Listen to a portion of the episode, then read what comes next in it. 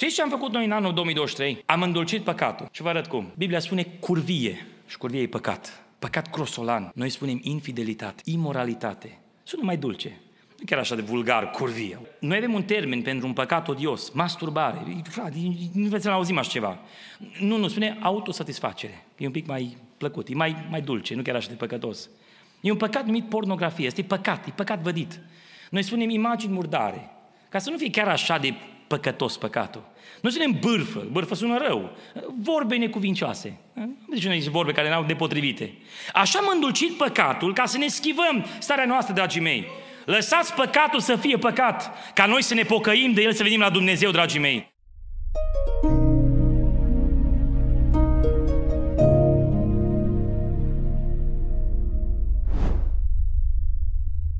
Într-o zi în biroul pastoral a unei biserici, fiind doi păstori împreună într-o discuție, a intrat o persoană undeva în jurul vârstei de 80 de ani. Și persoana spunea, port în inimă o povară, aș vrea să fiu ascultată. I s-a dat loc. Mulți ani în urmă, înainte să mă botez, eram pe atunci în vremea tinereții, am făcut un păcat. Și de atunci păcatul acela apasă asupra conștiinței mele. Unul din păstori întreabă persoana aceea, dar n-ai avut timp să te mărturisești atunci când ai făcut botezul în apă, în vremea tinereții? Atunci la botez zicea persoana, nimeni nu mi-a dat loc să mă mărturisesc, nici nu m-a întrebat dacă am ceva de mărturisit și nu mi s-a dat loc să pot să-mi descarc și eu inima. Și de atunci până acum, vreme lungă, peste 60 de ani, port în inima această povară și am o întrebare, oare pot să am mântuirea? Și a mărturisit păcatul acela care a fost, s-a făcut o rugăciune pentru acea persoană și a plecat. La câteva zile după aceea întâlnire s-a reîntors la adunare și persoana spune fraților păstori, Dumnezeu m-a iertat. Simt că pot să zbor, simt că pot să plutesc, parcă viața a luat o nouă nuanță, un nou gust. Dumnezeu s-a îndurat de mine și mi-a dat eliberare. Ce mare har, dragii mei, să poți să-ți mărturisești păcatele. Una din practicile care sunt tot mai rar întâlnite în Biserica Pentecostală și nu numai, este mărturisirea păcatelor. Cu toate că această doctrină este foarte explicit menționată în Biblie, bine argumentată, cu multe instrucțiuni cu privire la această lucrare, cei mai mulți se feresc de a veni la mărturisire. De exemplu, câteva considerente vor putea să fie și dacă nu mă mărturisesc, care e problema? Eu cred în Isus, care este problema cu mărturisirea? Cred în El, în jertfa Lui, de ce eu chiar trebuie să mă și mărturisesc? Alții vor spune, eu nu mă duc la oameni, eu mă duc la Dumnezeu. N-am nevoie să-mi știe cineva viața mea și secretele mele private, ca mai apoi pe cine știe unde să-mi aud eu vorbe și discuții și să se audă despre mine ce am făcut eu. Că știi cum oamenii așa slab și slab de gură și vai de ei. Apropo de aceasta, într-un context, câțiva păstori se întâlniseră împreună și vorbind între ei spuneau, auzi, noi tot luăm mărturisiri de la toți oamenii, dar noi oare când ne mărturisim? Și au convenit să mărturisească unii la alții în aceea zi, împreună toți fiind la oaltă. Începe primul, zice, fraților, eu am o slăbiciune. La capitolul mândrie văd că am o luptă mult mai mare și asta e lupta mea, asta e slăbiciunea mea. Altul se mărturisește, eu am o slăbiciune vis-a-vis de lăcomie și îmi plac banii și văd că aici e o luptă care o duc mai des și este o greșeală la care de multe ori cad. Ajung la ultimul, și ăsta e caz real, ajung la ultimul și când ajung la ultimul, zice, frate, tu ce de mărturisit? Eu, frate, tot se cotia. Ma, dacă noi toți ne-am deschis, zici și tu acum măcar, nu, nu se poate, toți am spus și nu zici nimica. Până la urmă, fratele spune, fraților, și am o problemă. Eu am o problemă cu mărturisire, nu le pot ține. Ce foarte greu mi să țin secretele, le dau pe față. După ce s-o mărturisi fiecare, vine bomba de la sfârșit. Sigur, din nefericire, s-au întâmplat cazuri care au întristat, au descurajat pe unii și au ajuns să spună nu am încredere în absolut nimeni. Față de aceste situații, Biserica lui Dumnezeu, de pretutindeni, bisericile locale, vor trebui să spună suntem datori să ne cerem iertare. Și dacă pe undeva s-a întâmplat așa ceva, Dumnezeu să ne ierte și astfel de practici să se oprească numai decât, nu-i normal, nu-i voie așa ceva. Dar persoane spun, nu mă duc la nimeni să vorbesc pentru că cine să știe viața mea. Alții zic, nu e de ajuns că m-am mărturisit lui Dumnezeu, ce mai trebuie? M-am dus, m-am făcut o rugăciune, m-am mărturisit, acum care e problema? Alții vor spune, m-am, mărturis și, m-am mărturisit și la păstor, am fost la păstor, m-am rugat și parcă tot nu simt libertate, parcă nu știu dacă Dumnezeu chiar m-a iertat. Alții vor spune, de ce chiar este nevoie de mărturisire? Ce e atâta vorbă de mărturisire în continuu? De ce e neapărat necesar să ne și mărturisim viața noastră? Și dacă odinioară, dragii mei, ani mulți în urmă, mărturisirea păcatului era ceva normal și un standard când venea la adunare, de bună oară nu se intra în biserică fără să se facă mărturisirea, astăzi astăzi ni se pare ceva de neconceput să mergem la mărturisire. Dacă odinioară frații se simțeau vinovați pentru cele mai mici și puierile lucruri, de bună oară cineva mărturisea într-o biserică în mulți în urmă, venind de acasă la adunare, așa de întristată persoana, mergând în graj să facă un pic de curățenie, s-a dat vaca într-o parte și a strigat la vacă. Și acum se simțea așa de mustrat în cuget că a făcut un păcat, o ridicat vocea și a strigat. Noi azi am râde, am spune că asta e fanatism, asta e slăbiciune de minte, dar cine se mărturisesc pentru așa ceva? Dar frații așa o sensibilitate aveau de curăția și cuvântul Domnului, ca nu cumva să întristeze pe Dumnezeu. Un frate supărând s-a aruncat cu basca după găini și după aceea a sus la mărturisire pentru că o simțit că a făcut o mare greșeală. Noi astăzi, dacă am fi să dăm în cine știe ce groapă fatală, am spune acum ce să faci, oricine greșește. Și așa ne măgulim că Dumnezeu oricum trebuie să ne ierte. Ba încă am auzit expresii, eu oricum n-am ce mărturisi. O să mărturisească cine are pe cuget, eu n-am ce mărturisi. Eu mă simt complet nevinovat, eu n-am greșit cu absolut nimic. Mai mult ne simțim foarte deranjați, agresați, chiar ofensați când biserica, slujitorii bisericii cheamă biserica la mărturisire. Dacă Duhul Sfânt vorbește în adunare și spune poporule, mărturisește, te apropie de Domnul, oamenii se simt ofensați. Ce are Dumnezeu cu noi? De ce se ia de noi? Un comentator biblic spunea că într-o biserică, la un moment dat, o soră s-a dus supărată la păstor și a spus ce tot vorbești de păcate și de păcate la creștini mai ales. Oricum, păcatele creștinilor sunt diferite de păcatele celor din lume. La care păstorii a spus, e adevărat, sunt diferite. Alea din biserică sunt mult mai grave. Pentru că noi am fost sfințiți, mântuiți, curățați de Dumnezeu, noi nu avem voie să ne întoarcem înapoi la cele practici care sunt nepotrivite. Și având în vedere aceste considerente, dragii mei, aș vrea să răspundem biblic la aceste aceste nedumeriri și să le formulăm concret în mintea noastră doctrina mărturisirii păcatelor. Am intitulat mesajul Învățătura despre mărturisirea păcatelor. Ca să primim și noi curaj, să primim eliberare, să putem fi ajutați, să putem depăși anumite lupte și stări, aș vrea să învățăm ce ne învață Biblia despre această situație. Și, dragii mei, nu am nevoie să spun pe față direct sau să primesc la Domn direct, ci îmi dau seama că fiecare duce anumite lupte. Unii le maschează mai bine, alții mai puțin, dar fiecare duce anumite lupte. Și am ajuns aici și de multe ori starea în adunare și nu numai aici, în toate locurile, este una mai dificilă din cauza că am neglijat această doctrină esențială pentru viața creștină. Statutul copilului Dumnezeu îl putem observa, dragii mei, după felul în care Biblia ni arată. Noi observăm că am fost chemați de Dumnezeu să intrăm în părtășie cu El prin mântuire. Dar dacă vorbim despre mântuire, de ce trebuie să fim mântuiți? De fapt, ne întoarcem înapoi la rădăcină. Știți care a fost primul păcat, dragii mei? Noi spunem că a fost mândria, că a fost îngânfarea, că a fost satana, că a fost... Primul păcat, dragii mei, direct după Biblie a fost că a vrut să se fie ca Dumnezeu. Dumnezeu. Ăsta a fost primul păcat. Ne spune în Isaia 14 cu 14, Lucifer atunci fiind în cer, acest înger deosebit de minunat, a spus, mă voi sui pe muntele Dumnezeilor și voi fi ca cel prea înalt. Asta a fost dorința acestui înger, dorința să fie el Dumnezeu, să preia slava lui Dumnezeu. Și de aceea Dumnezeu spune, te-am aruncat din rai, luceafăr strălucitor, ai ajuns în părțile mai de jos ale pământului, te primește mormântul și ești întrebat și tu ai ajuns ca și noi, ți-ai pierdut slava? Pentru că dorința a fost să fie ca Dumnezeu. Apoi, într-o grădină, erau doi îndrăgostiți, Adam și Eva.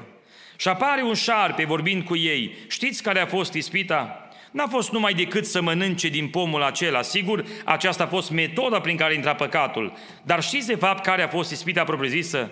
Dumnezeu știe că în ziua când veți mânca, veți fi ca Dumnezeu. Veți cunoaște binele și răul. Adică dorința era să fii tu Dumnezeu. De ce să spună ție Dumnezeu ce să faci? Fii tu Dumnezeu, asumă-ți soarta, ia-ți viața în mâini și fă ce vrei. Oricum tu ești puternic, ai intelect, ai capacitate de rațiune, n-ai nevoie de Dumnezeu. Veți fi ca Dumnezeu. Știți că exact aceeași ispită a adus-o diavolului și Domnului Isus Hristos? În momentul când eram pustie, după 40 de zile de post, știți cam a fost formulată ispita? Dacă ești cu adevărat Fiul lui Dumnezeu, atunci poruncește, adică era ideea, fă tu ceva, arată-te că ești Dumnezeu, dovedește că meriți slavă, atribuie slava Domnului ție și Fiul a făcut toate să-L proslăvească numai pe Tatăl, dragii mei. De aceea ispita fundamentală cu care noi ne luptăm este aceasta, să fim noi, dacă vreți, Dumnezeul nostru propriu.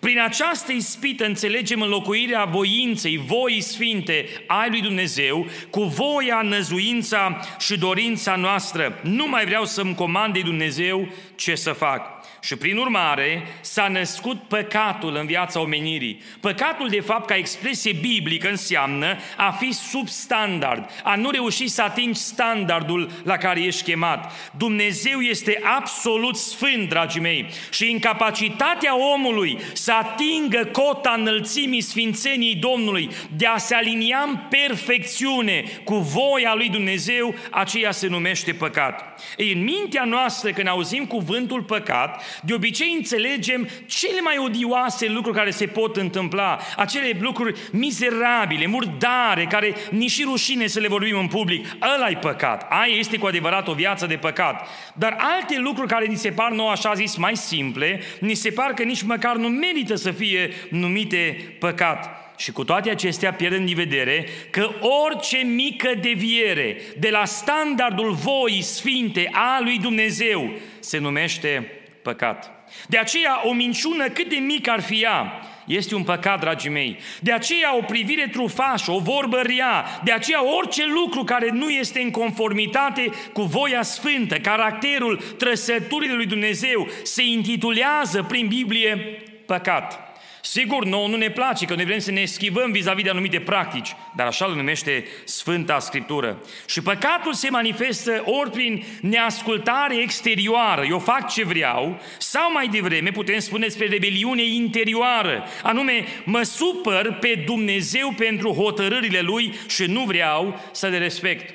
1 Ioan 2 cu 16 spunea că tot ce este în lume, pofta firii pământești, pofta ochilor și lăudă roșenia vieții nu este de la Tatăl, ci este din lume. Acestea sunt simptome interioare care mai apoi se răsfrâng în exterior. Pofta firii pământești a ochilor face o persoană să poftească trupul altuia. Este o răsfrângere interioară și dacă ajunge la practică, ajunge la actul curviei. Acum a făcut de fapt în practică ceea ce era pe din interior. Asta înseamnă păcatul din viața omului. Și lumea, prin definiție, este în păcat sub puterea celui rău, iar toți oamenii din fire fac păcat, dragii mei. Observați cum se manifestă în viața unui om acest tipar, ne spune Apostolul Iacov în întâia sa epistolă, în capitolul 1, în epistola sa, versetul 13. Nimeni când este ispitit să nu spună sunt ispitit de Dumnezeu, căci Dumnezeu nu poate fi ispitit ca să facă rău și El însuși nu ispitește pe nimeni. Și acum auziți, ci fiecare este ispitit când este atras de pofta lui însuși și momit,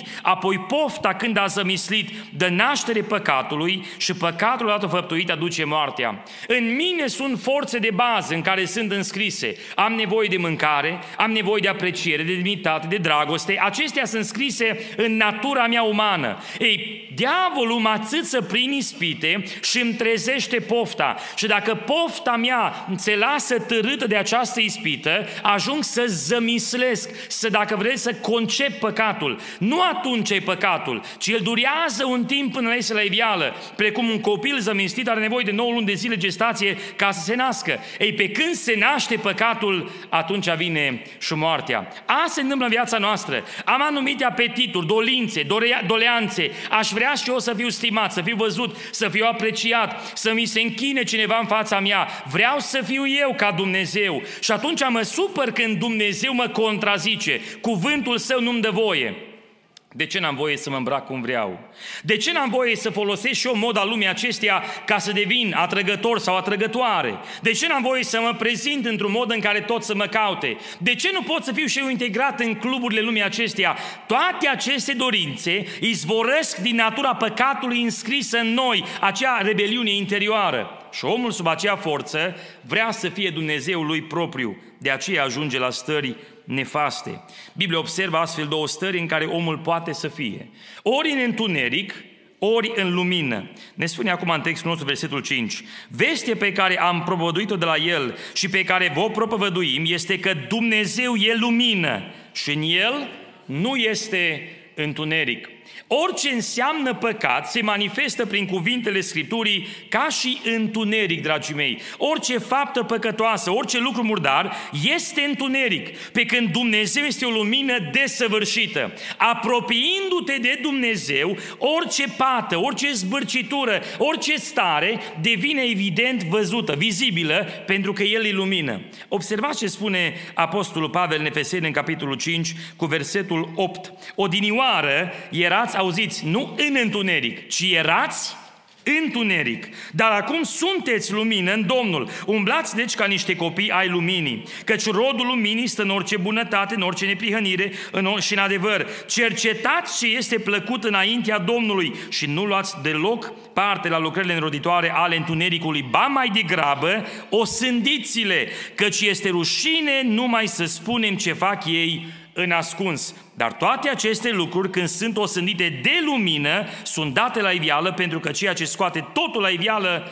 este lumina. Odinioare erați întuneric, nu erați în lume, erați voi însuși întuneric, dar acum sunteți lumină prin Dumnezeu care a luminat în inima noastră prin cuvântul Său lumina învierii, această naștere din nou, ați fost aduși la viață. De aceea căutați care este voia plăcută a lui Dumnezeu, nu luați parte la păcatele lumii, o sândiți-le, căci orice faptă rușinoasă este o sândită de lumină.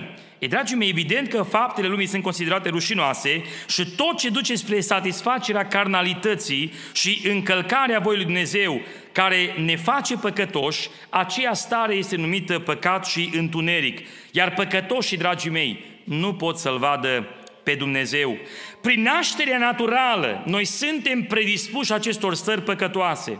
Nașterea din nou are de-a face cu schimbarea statutului, identității noastre și naturii noastre interioare, ceea ce înseamnă omul din lăuntrul. Dar ascultați-mă bine, în momentul când omul din lăuntru se naște, prin naștere din nou, nu înseamnă că omul cel vechi de drept moare. Ăla va muri în ziua când va muri. Adică eu încă trăiesc în trup și acum în mine se manifestă aceste două laturi, aceste două identități. Eu sunt al lui Dumnezeu născut din nou, înnoit prin Duhul Sfânt, dar încă trăiesc în trupul acesta supus slăbiciunii, care încă este dat morții din pricina păcatului, înscris în mădular soarele mele și în mine acum se dă o luptă profundă. Pavel spunea în Roman 7, după mintea mea, iubesc legea Domnului, vreau să fac binele, dar după legea înscrisă în carnea mea, iubesc păcatul, vreau păcatul. O, nenorocitul de mine, cine mă va scăpa de acest trup de moarte? Și el continuă, dar slăvit să fie Dumnezeu,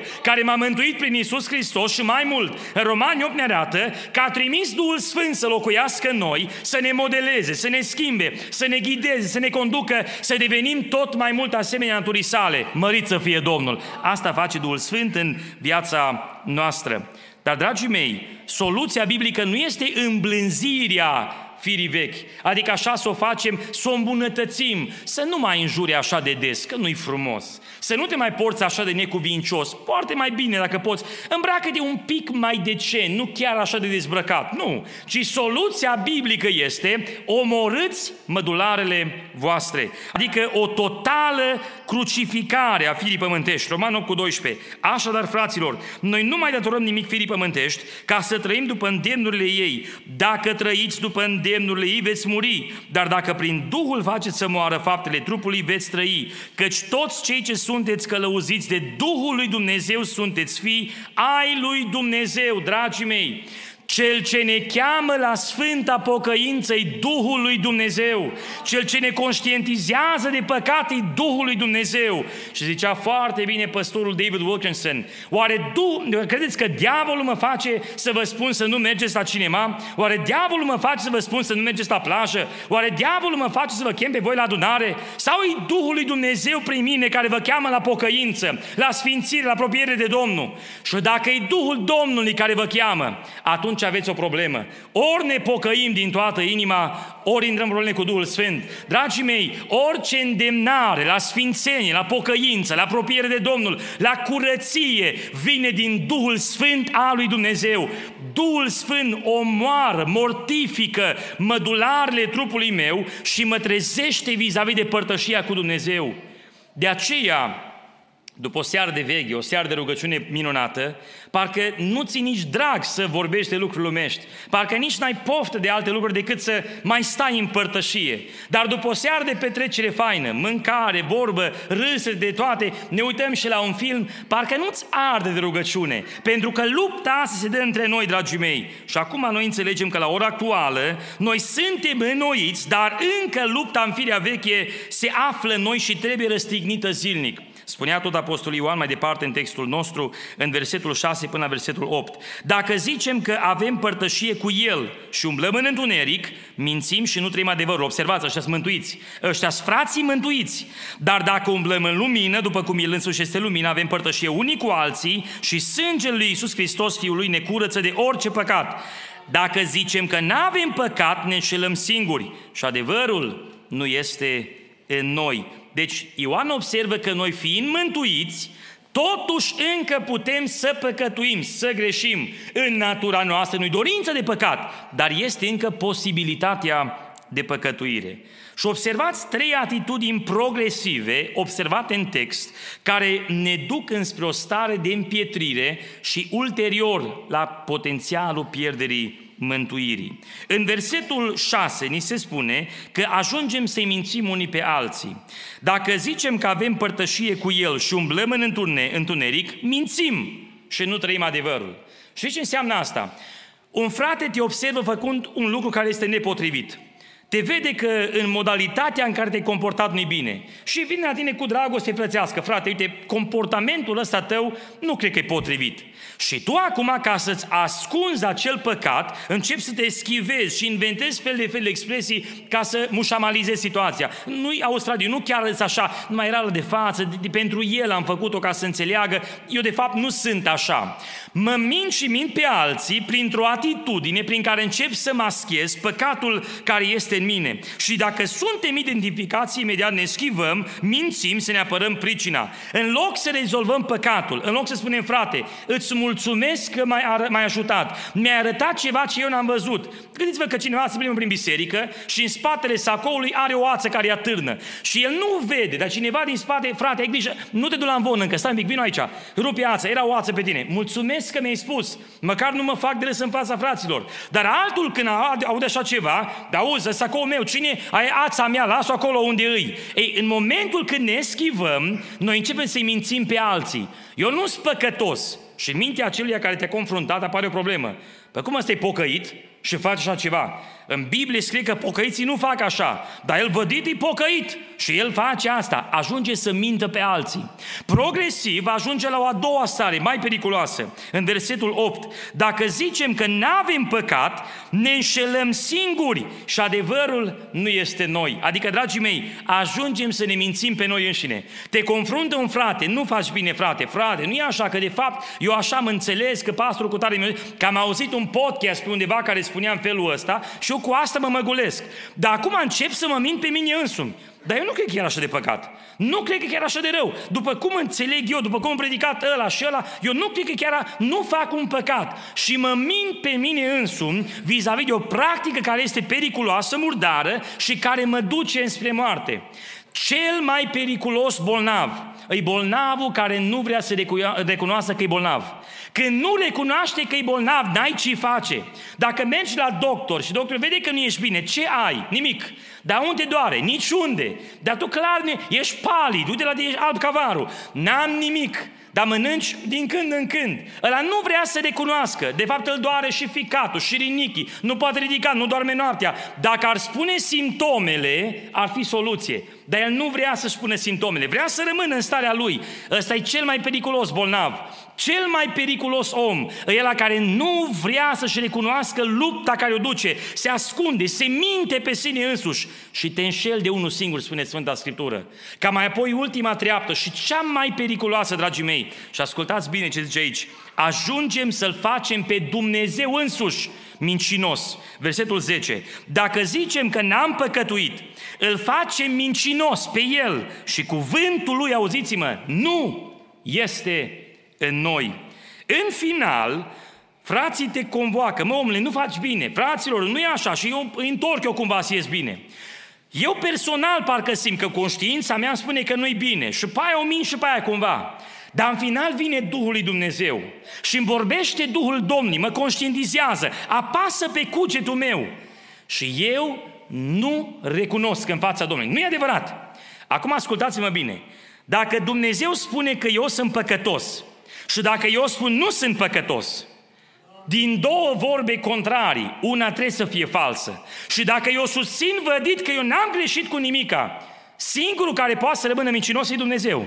Și asta e blasfemie pură. Adică viața ta îl face pe Dumnezeu mincinos că tu nu recunoști, tu nu admiți că ai greșit cu nimica. Dar omule, Dumnezeu te conștientizează că practica, viața, stilul tău nu-i bun. Și eu tot mă mint pe mine până ajung acolo că spun Dumnezeu greșește, nu greșesc eu. Și atunci întrebarea este care este soluția. Ce ar trebui să facem dacă ajungem la așa o situație? Și răspunsul este să ne mărturisim păcatele. Acum, întrebarea este ce înseamnă să te mărturisești? Că noi de prea puține ori înțelegem exact ce vrea să spună Sfânta Scriptură.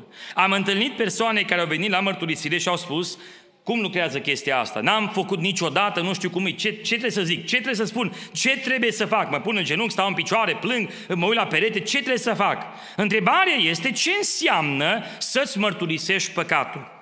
Cuvântul găsit în versetul 9, să ne mărturisim păcatele, în limba greacă este homologeo, care înseamnă a fi de acord sau a vorbi la fel pentru a ajunge la aceeași concluzie. Aici este toată taina mărturisirii, dragii mei. A vorbi în același mod în care două partide să ajungă la o înțelegere. Scopul lucrării Duhului Sfânt în viața mea personal, pe lângă împuternicire pentru harisme, pentru daruri, este să lucreze sfințirea în viața mea, să mă spele, să mă corecteze, să mă îndrume, să mă învețe, să mă crească. Asta face Duhul Sfânt în mine. Și Duhul Sfânt vorbește inimii mele, luând cuvântul lui Dumnezeu și mi-arată cu adevărat cine sunt eu. Știți cum? Prin oglinda cuvântului. În, în Iacov, capitolul 1, cu versetul 22. Fiți împlinitori ai cuvântului, nu numai ascultători, înșelându-vă singuri. Căci dacă ascultă cineva cuvântul și nu-l împlinește cu fapta, se aseamănă cu un om care își privește fața înfirească într-o oglindă. Și după cum s-a privit, ce s-a privit, pleacă și uită îndată cum era. Dar cine își va adânci privirile în legea desăvârșită, care este legea slobozeniei, și va stărui în ea nu ca un ascultător uituc, ci ca un împlinitor cu fapta, fapta, va fi fericit în lucrarea lui. Dacă crede cineva că este religios și nu își înfrânează limba, ci își înșală inima, religiunea unui astfel de om este zadarnică. Religiunea curată și neîntinată înainte lui Dumnezeu, Tatăl nostru, este să cercetăm pe orfani și pe văduve în necazurile lor și să ne păzim neîntinați de lume. Neîntinați înseamnă să nu fi pătat. Un exemplu. Dacă cineva, să spunem, este la o nuntă și este afară, undeva acolo, în, în afara localului, unde sunt niște animale undeva puse, trebuie să ia ceva de acolo. Ce ar trebui să facă ca să nu-și murdărească hainele de nuntă? Știți ce? Să stea cât mai departe. Nu să umble tiptil, nu să fie atent, nu să țină așa sacou bine, nu. Să stea cât mai departe. Cu cât mai departe stai, cu atât mai mare șansă ai că ți păstra haina curată. Să ne păstrăm neîntinați, retrași de lume, dragii mei. Noi evangelizăm lumea, dar noi nu trăim ca lumea. Noi chemăm oamenii în apocăință, dar nu practicăm ceea ce fac oamenii. Dumnezeu ne-a sfințit prin Duhul Sfânt, mărit să fie numele. În Isus Hristos, Dumnezeu ne vede de drept justificați, neprihăniți, curați livrați înaintea Lui. Dacă murim atunci, în momentul acela, prin El avem garantată mântuirea. Dar noi suntem chemați să trăim la înălțimea chemării și cine are această nădejde se curăță după cum El este curat. Adică eu sunt chemat să cresc tot mai mult spre mântuire, să mă conformez naturii sale. În momentul nașterii din nou, puterea păcatului ruptă, e zdrobită în mine, n-are puterea asupra mea, dar prezența rămâne. De acum eu știu că nu-i bine să înjur. Până acum înjuram, era ceva normal, la fiecare cuvânt un alt cuvânt. Da, acum eu simt, știu că nu-i bine. Dar nu înseamnă că deodată și dispar cuvintele. Alea eu trebuie să devin educat prin Duhul Sfânt, să-L las tot mai mult. El mă învață, mă ajută, mă împuternicește, dar eu trebuie să conlucrez cu Duhul Sfânt. Asta nu înseamnă că eu îmi cumpăr sau îmi câștig mântuirea. Eu trăiesc în baza mântuirii care Dumnezeu a lucrat în viața mea. Și acum eu sunt chemat să fiu atent în felul în care eu mă comport. Ei, dragii mei, observați că aici apare problema. În momentul mărturisirii, Duhul Sfânt mă conștientizează că am greșit și eu prin mărturisire homologeo vorbesc exact ca Duhul Sfânt. Nu-L fac mincinos pe Dumnezeu și zic altfel, Doamne, e adevărat, Tu ești drept. Eu recunosc că am greșit. Recunosc ceea ce Duhul Sfânt vorbește. Admit că eu sunt vinovat. Încuvințez voia lui Dumnezeu și sunt dispus să fac schimbările necesare pentru a ieși din starea aceea. Ascultați Proverbe, capitolul 28, cu versetul 13, verset clasic despre mărturisire. Cine își ascunde fără de legile, nu prăpășește. Dar cine le mărturisește și se lasă, capătă îndurare. Observați, dragii mei, în momentul în care Duhul Sfânt îmi spune felul în care vorbești nu-i potrivit, felul în care reacționezi nu-i potrivit, felul în care conduci pe stradă nu-i potrivit, eu prin mărturisire recunosc că Duhul Sfânt are dreptate. Mă, eu mă port urât, nu fac bine, nu vorbesc bine, nu mă comport bine, recunosc, sunt de acord cu Duhul Sfânt și mărturisesc, sunt de acord cu Duhul Sfânt, păcatul meu îl pun în mâna Lui ca să capăt îndurare îndurare. Eu merg mai departe. E, dragii mei, păcatele trebuie mărturisite, le dăm lui Dumnezeu și apoi trebuie abandonate. Acel stil de viață dispare. Revin, noi suntem în procesul sfințirii. Duhul Sfânt încă cizelează, sculptează, lucrează în viața noastră. Într-o biserică de frați romi, un frate se ruga, Doamne, iartă-mă pentru găina care am furat-o astăzi. Și te rog să mergi pentru găina care am să fur mâine. E, dragii mei, asta nu înseamnă pocăință. Păi dacă Dumnezeu te-o conștientiza că furai păcat, nu mai furi.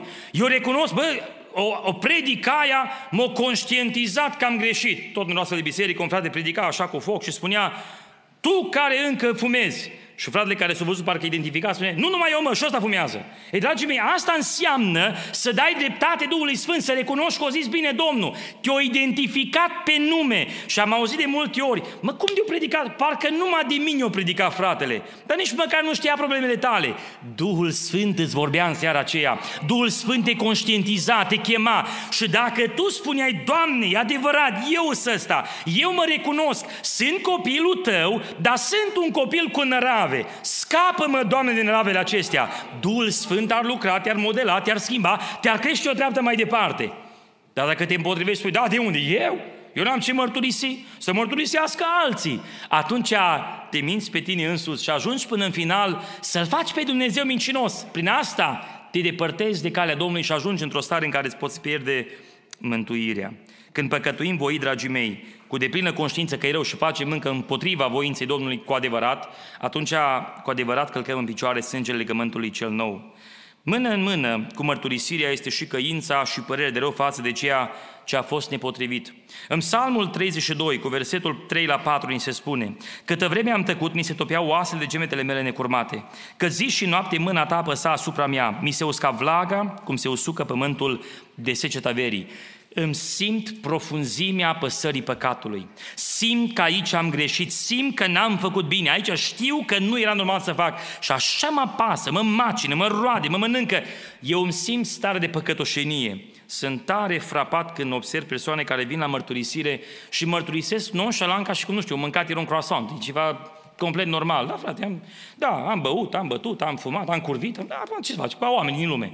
Bă, omule, dar un mântuit al lui Dumnezeu nici nu-și permite așa ceva. Mă întorc la altceva. Frate, judec, bârfesc. Acum, toți oamenii fac din astea. Păi o astfel de atitudine nu demonstrează că în viața ta Duhul Sfânt te frânge, te conștientizează să te întorci la Dumnezeu. Dar mai zic ceva. Asta înseamnă că eu trebuie să văd păcatul în cale afară de păcătos. Știți ce am făcut noi în anul 2023? Am îndulcit păcatul. Și vă arăt cum.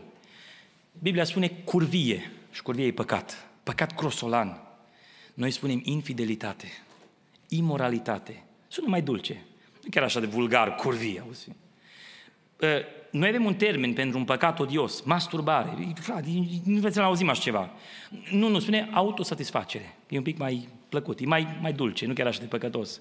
E un păcat numit pornografie, este păcat, e păcat vădit. Noi spunem imagini murdare, ca să nu fie chiar așa de păcătos păcatul. Nu spunem bârfă, bârfă sună rău. Vorbe necuvincioase. Deci noi zice vorbe care n-au depotrivite. Așa am îndulcit păcatul ca să ne schivăm starea noastră, dragii mei. Lăsați păcatul să fie păcat, ca noi să ne pocăim de el, să venim la Dumnezeu, dragii mei. Că dacă îndulcim păcatul, ne va fi tot mai la îndemână să-l practicăm. Iisus Hristos a murit să șteargă păcatele, să omoare păcatul în trupul de carne, ca noi să trăim prin viața Lui, mărit să-i fie numele să ne fie scârbă de păcat, să ne fie rău de păcat. Când ne auzim de lucruri murdare, cu adevărat să ne zgâri pe urechi, noi iubim pe Dumnezeu și slava sa mărit să fie numele. Dar îndulcind păcatul, dându-i nuanțe noi, nu chiar așa, nu spune chiar așa de vulgar, de violent, ești agresiv, frate, lasă-ne mai dulce. Prin asta ne schivăm ca și cum ar fi ceva complet permisibil. Mărturisirea prevede să vină în fața lui Dumnezeu exact așa cum sunt, să recunosc exact ce am făcut, și să mă mărturisesc în fața lui Dumnezeu, adică să fiu de acord cu Dumnezeu. Versetul 9. Dacă ne mărturisim păcatele, El este credincios și drept ca să ne ierte păcatele și să ne curețe de orice nelegiuire. Și devin, poate unul va spune, da mă, ea din lume, dar frații din biserică nu pot păcătui. Dar observați în 2 cu 1. Copilașilor, ăștia sfinții din biserică, vă scriu aceste lucruri ca să nu păcătuiți. Dar, dacă cineva a păcătuit. Deci noi în starea noastră încă umană suntem mântuiți, suntem deja în prelucrare, dar nu suntem glorificați. În ziua aceea va dispărea cu adevărat sâmburile de păcat din viața noastră. Până atunci încă ne luptăm, încă mortificăm mădularele noastre prin puterea Duhului Sfânt. Până atunci încă suntem în luptă. Să nu cumva să ne jucăm cu păcatul. Și revin, Știți că se poate pierde mântuirea, mai repet și în această seară, pentru că unii zic, da, de unde, așa ceva nu e biblic. Hai să vă arăt că e biblic, dragii mei. Iacov, capitolul 5, ultimele două versete. Vreau să vă uitați foarte atenți acum, ca să înțelegem împreună ce scrie aici. Fraților, virgulă. Deci când e vorba de fraților în epistole, înseamnă că ăștia sunt frați de credință. Ăștia nu ce oameni din lume, nu ce ăia de afară. Fraților, ăia din biserică, fraților.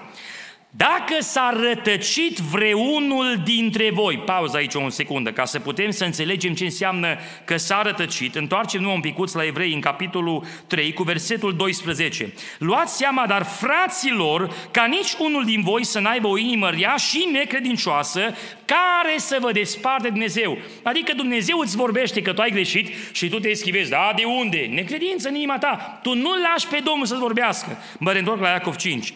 Fraților, dacă s-a rătăcit, s-a depărtat vreunul dintre voi de la adevăr, și acum auziți, și îl întoarce vreun altul, să știți că cine întoarce pe un păcătos de la rătăcirea căii lui, va mântui un suflet de la moarte și va acoperi o sumedenie de păcate. Acum observați înțelegerea. Dacă un frate se rătăcește, face o sumedenie de păcate în rătăcirea lui și dacă nu se întoarce, merge la Moarte, scrie în Biblie. Dar dacă unul se găsește să-l evangelizeze, mă frate, tu ai fost cu noi la, la, la botez, ai fost la stăruință, te rugai cu mine în față peste aici, hai mă, vină la biserică, mă pocăiește, omule, Domnul te vrea și pe tine. Și ăla plânge, ăla recunoaște că Duhul Sfânt îi vorbește, se mărturisește, îi de acord cu Duhul Sfânt, se întoarce la Dumnezeu, îi se acoperă păcatele și o scapă Domnul de la moarte. Mărit să fie numele Domnului. Ăsta e Dumnezeul nostru care mântuie, care iubește, care vrea să ne ducă până la capăt. Dragii mei, din prisma lui Dumnezeu, mântuire garantată, nu se poate pierde numai așa, că El ne-a mântuit să ne ducă la capăt. Dar, dragii mei, noi putem să ne despărțim, să ne depărtăm de El. El ne îndeamnă, ne vorbește, ne spune. Dar dacă te împietrești cu împietrirea inimii tale, îți adune o comoară de mânie pentru ziua judecății lui Dumnezeu. Să ne pocăim din toată inima. Mărturisire înseamnă să fii de acord cu Dumnezeu. Să admiți că ce spune Duhul Sfânt este adevărat. Și atunci se pune o întrebare. Când, cum și cui să fac mărturisirea? Cum atunci să fac? Vreau să fac. Hai, vreau să mă scap în seara asta. Cum să mă mărturisesc? Păi, în primul rând, când, dragii mei, mărturisirea trebuie făcută în momentul când omul a fost luminat de Duhul Sfânt și a simțit că a greșit. N-aștepta o săptămână, n-aștepta o lună, n-aștepta 10 ani, omule. În momentul când Duhul ți-a vorbit, că ai simțit că ai greșit, în momentul ăla mărturisește ca să capeți îndurare. Că Dumnezeu curăță de orice păcat. Cine se întoarce la Dumnezeu, îl spală de orice păcat. Măriți-i fie numele. Să nu cumva să vă mintă careva că sunt păcate prea grele care Dumnezeu nu le iartă. Dumnezeu poate să ierte orice păcat, dragii mei cel mai reinterpretat verset și greșit interpretat, e hula împotriva Duhului Sfânt. Să nu cumva să spun ceva împotriva prorocilor. Vai de mine, asta e hula împotriva Duhului Sfânt. Dragii mei, noi nu înțelegem ce înseamnă hula împotriva Duhului Sfânt. Vreau să vă spun, aia nu-i hula împotriva Duhului Sfânt. Trebuie să judecăm toate lucrurile. Hula împotriva Duhului Sfânt pe scurt și în două secunde înseamnă să te împotrivești lucrării de chemare la pocăința lui Dumnezeu până în momentul când Dumnezeu nu mai are ce să-ți facă decât să-ți dea în cap să te pocăiască forțat. Și Dumnezeu așa ceva nu face, îți dă voie să alegi. Dacă ai ales voit să-L respingi, nu mai este mântuire. L-ai blasfemiat pe Duhul Sfânt care a tot încercat să te pocăiască. Asta e ce spune Ioan. Îl faci mincinos pe el, nu mai e mântuire. Dar când te întorci la Dumnezeu, când recunoști că ai greșit, sângele lui Isus Hristos ne iartă de orice păcat, măriți să fie numele. Ăsta e Dumnezeu care iartă cea mai mare traumă și cea mai mare durere care am trăit-o în lucrare, ca să aud de lucrători care au spus, o faptă asta, nu, tu, tu nu mai ai mântuire. Oameni care să ajungă să vrea să-și pună capăt zilelor că ei nu mai au mântuire, că așa au înțeles frații că păcatul se vrea mare. Dragii mei, citesc negru pe alb ca să nu creadă că cineva că răstălmăcesc Biblia. Ne spune în versetul 7, dacă umblăm în lumină, dacă cum El este lumină, avem părtășie unii cu alții și sângele lui Isus Hristos, Fiul Lui, ne curăță de orice păcat, dragii mei, în cuvântul orice se încadrează orice păcat.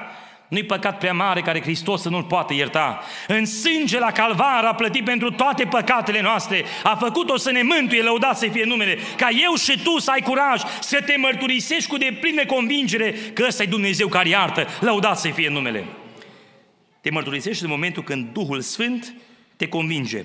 Fiul lisipitor a spus, și a venit în fire. Atunci a venit Duhul Sfânt peste el și s-a zis așa, mă voi scula, mă voi duce la Tatăl, mă voi mărturisi și Tatăl să mă primească. În momentul când și-a venit în fire, nu a zis, mai stau o săptămână și dacă îmi rămâne feeling poate mă duc și eu. Asta înseamnă imediat să mergi la Dumnezeu. Nu-i da putere lui Satan să se joace cu viața ta prin a lăsa păcate nemărturisite. Modalitatea care se face mărturisire este cu totală sinceritate. Ascultați-mă bine. Doamne, dacă ți-am greșit cu ceva, asta nu-i mărturisire. Asta e bătaie de joc. Pentru că tu știi exact cu ce ai greșit. Nu mai invocați ideea lui David, ă, iartă în păcatele făcute din neștiință. Că pentru două păcate din neștiință avem o sută care sunt cu știință să ne pocăim de alea cu știință, că de alea de neștiință Dumnezeu se ocupă de ele în cerva lui Hristos. Deci, dacă am greșit cu ceva, Doamne, tu știi exact cu ce ai greșit. de aia te rogi de iertare, că simți că ceva nu-i bine. Nu, mărturisește-te exact ce ai făcut. Mărturisirea înseamnă vorbi în acord cu Dumnezeu. Tot David spunea în Psalmul 32 cu versetul 5. Atunci ți-am mărturisit păcatul meu și nu mi-am ascuns fără de legea. Dar dacă ai curvit, Zilul Dumnezeu, Doamne, am curvit, asta am făcut, te rog să mă ierți de păcatul ăsta. Dacă te-ai îmbătat, Doamne, m-am îmbătat, nu spune, Doamne, am făcut o greșeală. Mărturisește de exact ce ai făcut. Fii explicit înaintea Domnului. Dovedește că în mintea ta Duhul Sfânt ți-a luminat cu adevărat cugetul tău pentru pocăință. Și acum, lovitură de grație. Cui se face mărturisirea? Că aici era problema noastră. La cine să mă mărturisesc? La Domnul? Oamenilor, păstorilor, soției, soțului, la cine să mă mărturisesc? Dragii mei, ascultați-mă foarte bine. Singurul care poate să ia orice păcat este Dumnezeu. Afară de Dumnezeu nu este niciun om pe fața pământului care să poată lua păcatele noastre. 1 Timotei, capitolul 2, cu versetul 3, 5 ne spune Căci este un singur mijlocitor Dumnezeu și este un singur mijlocitor între Dumnezeu și oameni, omul Iisus Hristos, mărit să fie numele. Nu este papa, nu este prea fericitul Daniel de ortodoxul din România, nu nici fratele Andrei, nu nici overseerul la Church of God, nu nici Sfânta Maria, singurul între noi și Dumnezeu, e Domnul Isus Hristos. Cel care a plătit păcatele și singurul care are dreptul să ne ispășească. Când tatăl se uită la noi întristat de ce am făcut, fiul ridică mâna perforată, spune, Tată, eu pentru păcatul ăla am plătit la calvar, să știi că eu l-am plătit și pe ăsta, iartă-l și astăzi. Și Dumnezeu încă te mai iartă, că ăsta e Iisus Hristos Domnul. La cine te mărturisești? La Dumnezeu întotdeauna. Nu e altă cale, numai la Dumnezeu ne mărturisim. Nu te poți mărturisi un om că numai Dumnezeu ia păcatele. Dar ascultați-mă foarte bine, dragii mei. Noi pe Dumnezeu nu-L vedem. Noi credem că este, știm că este, avem de plină convingere, avem nădejde. Dar noi nu-L vedem. Și pentru că suntem oameni slabi, cu o conștiință limitată, cunoaștem doar în parte, simțim în parte, putem în parte, avem nevoie de ajutor. Și atunci asta înseamnă că eu am nevoie de un martor pentru cugetul meu. Și acum ascultați cum se dălmăcește aceasta. Ne spune Apostolul Iacov în capitolul 5, versetul, hai să luăm de la 13 în jos. Este vreunul dintre voi în suferință să se roage, este vreunul cu inimă bună să cânte cântări de laudă. Este vreunul dintre voi bolnavi să cheme pe prezbiterii bisericii și să se roage pentru el, după ce îl vor unce cu un de lemn în numele Domnului. Rugăciunea făcută cu credință va mântui pe cel bolnav și Domnul îl va însănătoși. Și dacă a făcut păcate, vor fi iertate. Acum auziți, mărturisiți-vă unii altora păcatele și rugați-vă unii pentru alții ca să fiți vindecați. Mare putere are rugăciunea fierbinte a celui neprihănit. Dragii mei, modalitatea în care putem să ne ajutăm în procesul mărturisirii îi să avem un martor pentru cugetul nostru.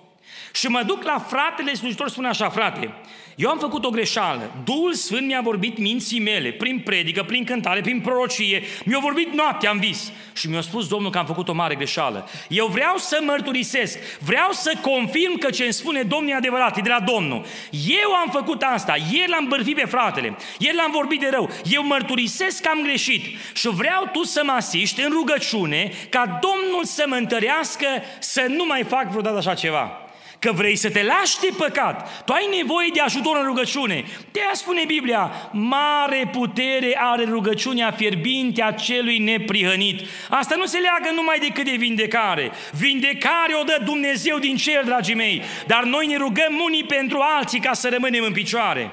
De asta ai nevoie de cineva pe lângă tine. Întrebarea e cine cineva ăla. Și eu aș spune după Sfânta Scriptură, cineva ăla trebuie să fie un slujitor din biserică însărcinat, capacitat de Dumnezeu să facă această lucrare. Pentru că în contextul acestui verset mărturisiți-vă unii altora. Cine-i de față, dragii mei? Prezbiterii? Bisericii. Ăștia au venit să roage pentru bolnav. Mărturisiți-vă unii altora în contextul slujitorilor. Nu vă mărturisiți la soție sau la soț. Nu vă mărturisiți la părinți. Și am să vă explic de ce, dragii mei. Suntem oameni cu multe dificultăți și multe limitații și nu putem duce poverile grele care se pot arunca asupra noastră. Hai să vă dau un exemplu practic. Un bărbat evlavios, sfânt și curat, care iubește pe Dumnezeu, mergând pe stradă într-o zi, conducând mașina de bună oară, este atras cu privirea de un moment când apare o domnișoară în fața lui îmbrăcată foarte uh, scandalos, foarte nepotrivit. El nu se uită, nu vrea, nu poftește, nu, dar în cugetul lui sensibil și curat, care e luminat de Duhul Sfânt, parcă simte așa o apăsare că totuși nu, de ce? De ce? Și ar vrea așa o, un ajutor în rugăciune. N-ar vrea să rămână cu gândul ăsta. Chiar dacă nu-i ceva, el din cauza dragostei pentru Dumnezeu nu vrea cumva să supere pe Domnul. Și merge la soția să spune, dragă, azi mergând la lucru, mi-a ieșit o domnișoară în față, am mai îmbrăcată nu știu cum și, nu știu, ar vrea să rogi împreună cu mine, să mă aștept să depășesc chestia asta. Care e primul gând care vine în minte la sora? Bă, dar tu te uiți după domnișoare pe stradă? Dar ce, eu nu sunt frumoasă? Dar nu, nu suplă? Ce, ce n-am făcut? Nu ți-am făcut mâncare. N-ați crescut copiii. N-am spălat în casă. Nu. Și deodată începe un conflict. Dragii mei, ascultați-mă foarte bine că știu ce vorbesc. Din nefericire am consiliat cazuri când unul s-a mărturisit la altul și au ajuns în prag de divorț din cauza faptului că n-au avut capacitatea să ducă povara spiritual. Nu-i ușor să iei mărturisirea. Nu-i ceva plăcut. Nimeni nu vrea să afle secretele altora, dragii mei. Și de adevărat o povară care se pune. De aceea eu cred că Dumnezeu însoțește cu putere pe cei care îi pun în slujbă să facă așa ceva. Asta înseamnă să iei omul potrivit. Și mai zic ceva. Tu ai vrea să te asigure că Dumnezeu te iartă. Și acum spune soția sau soțul, bă, te iartă Dumnezeu. Dar tu de unde știi? Ai fost la teologie? De unde știi tu? Eu așa cred că ziceau la biserică că Dumnezeu te iartă. De, ne iartă Dumnezeu. Vreau să mă asiguri. Bă, n-am, nu știu, du-te la păstor să te asigure că el știe. Deci, observați, ai nevoie de cineva care să ai certitudinea că îți vorbește inspirat din partea lui Dumnezeu și are și autoritate spirituală să se roage cu tine ca să se rupă aceea legătură. Asta înseamnă să te mărturisești în contextul cuiva care te poate ajuta. E, dragii mei, avem un exemplu concret în pilda cu Nathan și David. Că cei mai mulți spun așa, eu m-am mărturisit Domnului, frate. Bun, și de când te-ai mărturisit Domnului, te întreb ce s-a întâmplat. Păi s-a tot repetat păcatul, dar Dumnezeu cu mine trebuie să mă ierte. Mă, dragul meu, dacă te-ai mărturisit, înseamnă că în urma mărturisirii tu ai dat dreptate Duhului Sfânt, păcatul ăla trebuie să moară din viața ta. Înseamnă că tu ai o luptă și nu o birui. Și atunci se pune o întrebare, de ce nu birui? Pentru că nu te-ai mărturisit cum trebuie. Ă, dar nu m-am picut. Biblia spune, mi-a mărturisit Domnului vina păcatului meu. Unde scrie Biblia asta, dragii mei? Asta o spune în Psalmul 32. David scrie asta. Acum eu vă întreb, știți ce erau psalmii în Sfânta Scriptură? Era harfa poporului Israel. Când veneau la biserică, spuneau, astăzi cântăm cântarea 32. Și veneau mai marile cântăreților, hai toți, și începem psalmul 32. Atunci mi-a mărturisit Domnului vina păcatului meu, David care a curvi, care a făcut. Asta mărturisit publică, dragii mei. Dacă te mărturisești Domnului, scrie o cântărică, dă un bilețel în față, un text mesaj dacă vrei, și eu te pun să cânți o cântare și mărturisește păcatul înaintea Domnului. Și noi toți te asistăm. Care vreți să vă mărturisiți așa? Absolut nimeni, vă garantez eu. Știți când s-a mărturisit David Domnului, dragii mei? În momentul când a venit prorocul Natan la el, a trecut un an de zile de la momentul când curvise cu Baceba și romorse pe, pe Urie. S-a născut copilul și vine David, vine Natan și spune, David, era un om așa cu un casc cu mielușele, David, gata, dă o sentință și el îi spune, David, tu ești omul acela. Și atunci ce spune David? Am păcătuit atunci admite înaintea lui Dumnezeu și a martorului care a de față că el este cel care a greșit. Asta înseamnă să te mărturisești lui Dumnezeu, să iei un martor pentru cugetul tău, înaintea Domnului te mărturisești și El de față cu tine se roage ca Dumnezeu să-ți dea eliberare și iertare. Asta înseamnă mărturisire după Sfânta Scriptură. Ce se întâmplă în momentul când eu mă mărturisesc? Ce se întâmplă în momentul acela? Dragii mei, când te mărturisești, Dumnezeu te iartă. Când te iartă Dumnezeu? Cât te ia Dumnezeu să te ierte? Dumnezeu te iartă pe loc. Dumnezeu n-are nevoie de trei săptămâni de aplicație, de vamă, de taxe, de ștampilă. Dumnezeu te iartă pe loc în sângele lui Isus Hristos. Mărit să fie numele. De fapt, mai biblic spus, Dumnezeu te-a iertat atunci când a murit Hristos la calvar. Tu numai acum îți însușești iertarea prin faptul că ești de acord cu Duhul Sfânt. Atunci a fost plătit la calvar păcatul tău. Știți cum iartă Dumnezeu de profund? Că vai de noi cum iertăm noi, dar uite cum iartă Dumnezeu. Mica 7 cu 18. Care Dumnezeu este ca tine, care ierți nelegiuirea și treci cu vederea păcatele rămășiței moștenii tale? El nu-și ține mânia pe vecie, ci place îndurarea. El va avea iarăși milă de noi, va călca în picioare nelegiuirile noastre și va arunca în fundul mării toate păcatele păcatele lor. Adică, dragii mei, ne-am luat fund, uh, mare uitării. Nu-i mare uitării, ci zice Biblia că în fundul mării, acolo în adânc oceanului, bagă Dumnezeu păcatele noastre. Proverbial vorbind, într-un loc de unde să nu mai fie scoase. Dumnezeu nu uite că Dumnezeu le știe pe toate. Dumnezeu refuză să le aducă la discuție. Dumnezeu te iartă prin Hristos, mărit să fie numele Domnului. Vă dau o pildă deosebită care o spune omului Dumnezeu Pavel în 1 Timotei 5 cu 24. Păcatele unor oameni sunt cunoscute și merg înainte la judecată, iar ale altora vin pe urmă. Tot așa și faptele bune sunt cunoscute și cele ce nu sunt cunoscute nu pot să rămână ascunse. Acum ascultați-mă foarte bine ce înseamnă asta, ca să ne fie bine clar în mintea noastră de ce trebuie să ne mărturisim. Dacă nu ne mărturisim aici, într-o zi tot trebuie să dăm socoteală. Când vom sta în fața lui Isus Hristos, 2 Corinteni 5 cu 10, și se va proclama răsplata pentru binele sau răul care l-am făcut când trăiam în trup, toți sfinții vor fi înviați și vor astea la această mare proclamare.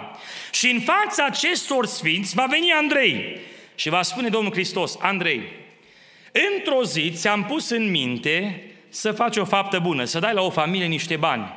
Mai știi? Da, Doamne, mi-aduc aminte. Familia, uite acolo. Oamenii nu știu că tu le-ai dat. Uite, el care vă da banii. Și în fața sfinților se va duce, dacă vreți, un onor pentru cel care a ascultat de Duhul Sfânt. Dumnezeu îl va premia pentru această lucrare.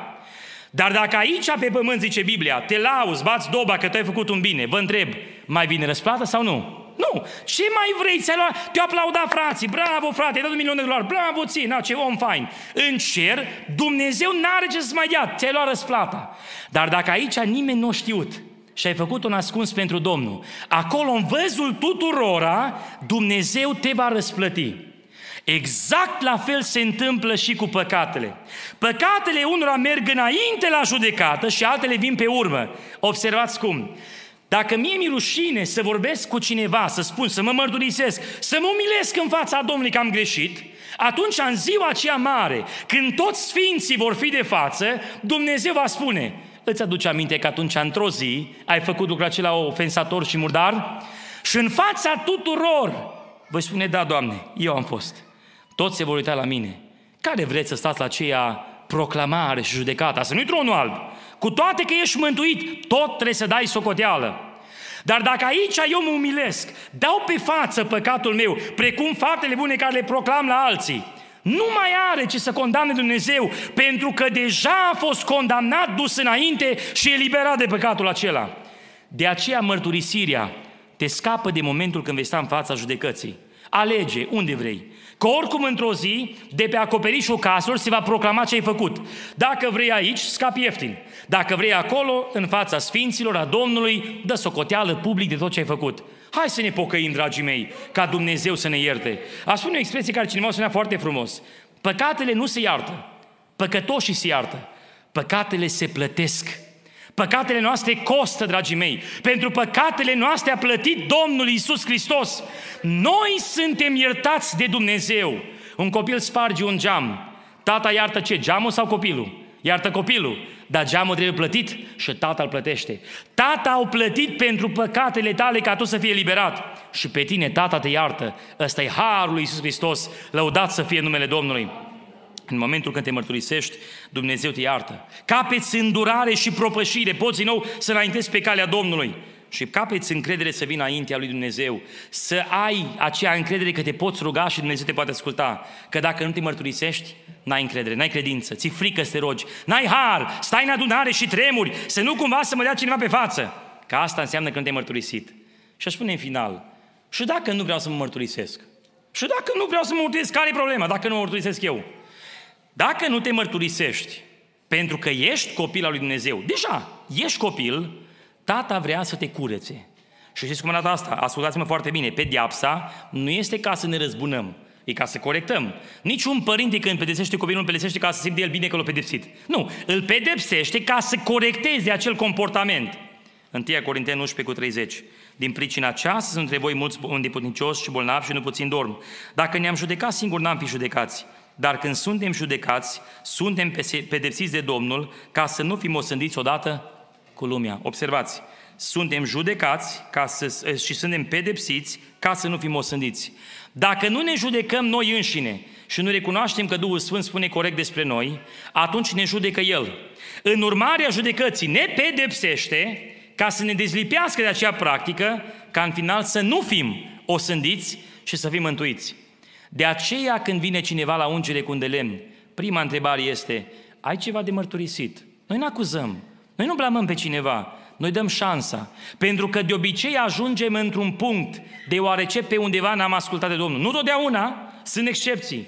Dar de obicei ajungem undeva din cauza că n-am ascultat de Domnul. Știți care sunt ungerile cu de lemn care nu se fac cu rezultat? Alea în care oamenii au fost sinceri înainte lui Dumnezeu. Ca să blamăm noi că nu au avut credință păstorul, că nu au avut credință prezbiterul, că nu au avut credință fratele, nu.